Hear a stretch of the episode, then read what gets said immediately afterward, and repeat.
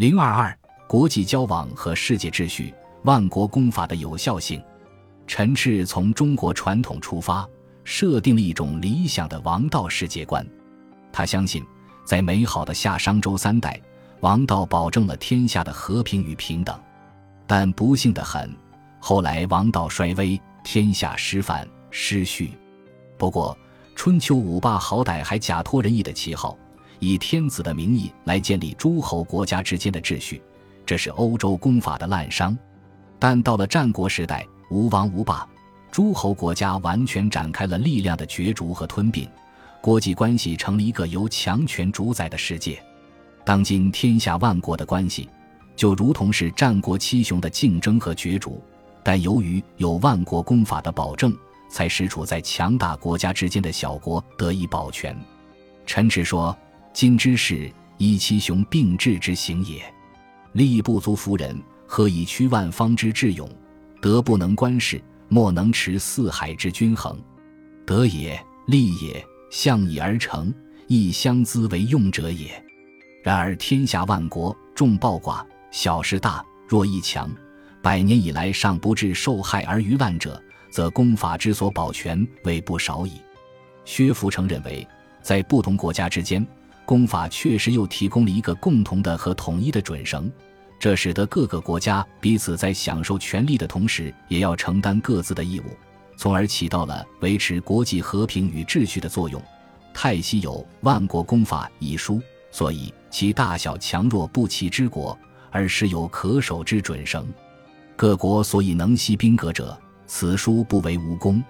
各国之大小强弱，万有不齐，究赖此公法以齐之，则可以米有形之信。虽指弱小之国，亦得借公法以自存。基于对国际法正面性的肯定，薛福成对中国官员的对外交涉方式耿耿于怀。他指出这样一种现象：即在国际事务中，当外人用万国公法要求中国承担义务时，中国指使者对国际法既无知，又称中国不受国际法的限制，毫不明智地使自己置身于万国公法之外。它造成的严重弊端是，中国不但不能享受万国公法赋予主权国家的权利，反而受到了各种不平等待遇。薛福成伤心地诉说道：“中国与西人立约之初，不知万国公法为何书。有时西人原公法以相结责，秉君者常应之曰：我中国不愿入尔之公法。中西之俗，岂能强同？尔殊公法，我实不知。”自是以后，西人则为中国为公法外之国，公法内应享之权利，缺然无余。如各国商部独不许中国设领事官，而彼之领事在中国者，统辖商民，全与守土官相列。洋人杀害华民，无一按律治罪者。今者美国驱尽华民，即不耻中国于友邦，此皆与公法大相拉谬者也。公法外所受之害。中国无不受之，盖系人明知我不能举公法以与之争，即欲与争，诸国皆漠视之，不肯发一公论也，则其悍然冒不为以临我者，虽为理商议，有所不虚矣。由于西方列强对华的基本政策和目标是控制中国并攫取利益，所以即使中国承认万国公法体系，也不意味着中国就能享受到万国公法的权利。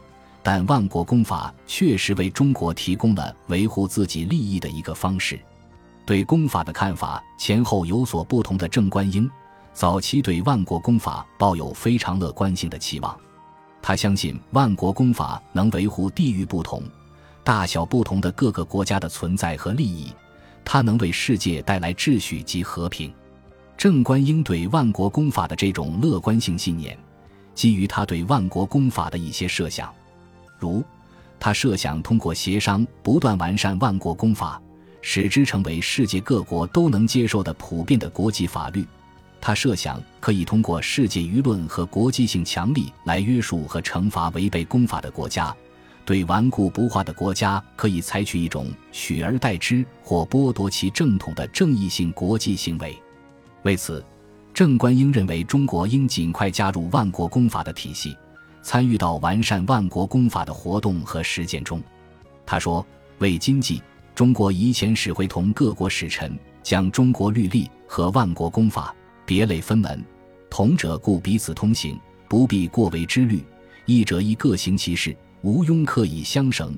其介在同一之间者，则互相酌量，折中一事，参定既妥，勒为成书。前使往来，迭通聘问，大会诸国，立约要盟，无诈无虞，永相恪守。敢有卑公法而以强凌弱，借端开信者，各国会同，得生其罪而共讨之。及数国之师，以伐一邦之众，彼必不敌。如能悔过，前时请和，即元赔偿兵费之力，审其轻重，亦以罚还。各国均分，存为公享。倘有护恶不圈、屡征不服者，使合兵共灭其国，书其罪以表春秋之意。存其地令则四统之君，开诚布公，审时定法。夫如是，则何局可期经久，而兵祸祸亦少疏忽？故为有道之邦，虽弹丸一族自立；无道之国，虽富强不敢自雄。通九万里如护庭，连数十邦为纸币，将见干戈利器，消为日月之光。蛮漠远人，须瞻雨露之化也，不亦一语。郑观应这里的说法，牵涉到了国际法中的国际舆论、国际共管、国际干涉等国际性的法律。照郑观应这里的构想，国家存立的基础不再强弱与否，而在是否合乎正义。由此，万国就能呈现出和睦相处的平和景象。唐才常把人类、国家间的交往看成是天道自然，人与人交涉、国与国交涉乃天地自然之理。据此，唐才常也合乎逻辑的肯定交往需要规范和制度的约束。对唐才常来说，这是人类的普遍理性。两国相遇乃有条约，互视既盛乃有章程，此地球之公义，交涉之常经也。因此，掌握和运用国际公法，在国际交往中必不可少。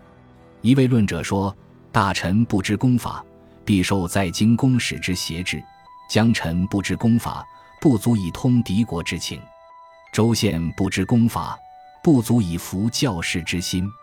公法者，处世之轻易也。担任御史的陈其章，通过对万国公法的了解，认为万国公法客观公正，因此他被许多国家信奉和遵守，成为维护国际关系和维持本国利益的国际法律。他强调。违背国际公法，就要受到国际舆论的普遍谴责，这会增加国际公法的权威性。陈其章把中国与西方交涉受到的不平等待遇，归结为中国没有被国际社会作为有权享受万国公法的国家。他认为，要改变这种状况，其有效的方法是与各国协商，使之承认中国的主权地位。他在一份。请与各国定名同列万国公法书的奏折中这样说：“陈长月万国公法，持论不偏。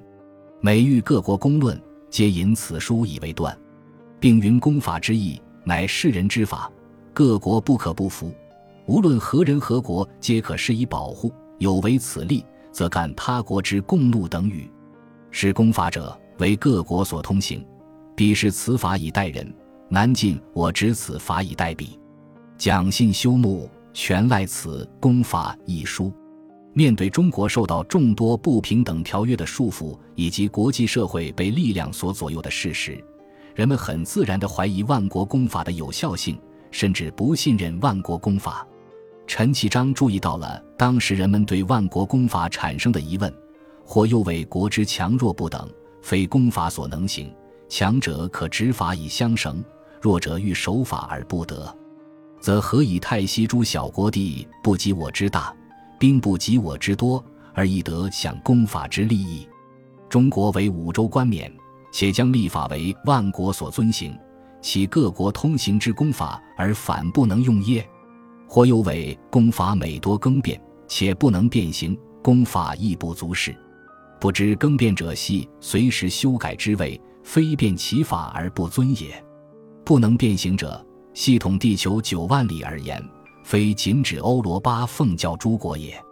根据这里所说，当时人们对功法的怀疑，一是说国家强弱不同，强国与弱国对公法所采取的方式也不同；二是说公法是经常变化的，它不能保持一贯性而失去了标准的意义。人们的怀疑没有影响陈其章对万国公法的信赖，他坚持认为，中国不能再游离于万国公法之外，中国必须采取有效措施，尽快同西方世界达成一致。使中国能够享受万国公法所赋予主权国家的权利。公法一书本性理而定，既有诸国不能改之语，则我是公法即可知，各国之不能不从。图以我中国不是远途，我不屑处于公法之中，彼亦不列我于公法之内。一旦有事，只能以空言辩驳，强为力争，未能折服其心，岂能钳制其口？据今日而力图补救。唯有请旨吃下总理衙门，将《万国公法》一书悉心参考。如果与交涉全局有益，即与各国立约，并支召李鸿章就近与各国外部当面议定，嗣后不得使中国在公法之外。一切事件均照公法而行，如此，则各国不能私行其志，而我自有之权，我得而主之，彼不得而操之。自强之道，实基于此矣。陈启章毫不动摇地要求中国加入国际法体系，这在晚清中国官僚人士中是不多见的。在武力已经不能与西方对抗的情况下，中国人士越来越意识到，作为欧洲文明产物的国际法可以在维护中国的权益上发挥作用。不少人认为，对于处于劣势和守势的中国，接受和运用万国公法是一个明智的选择，他们是作为权宜之计来考虑的。他们相信自强是中国的唯一出路，甚至像陈其章那样，把加入万国公法体系本身就看成是中国的自强之道。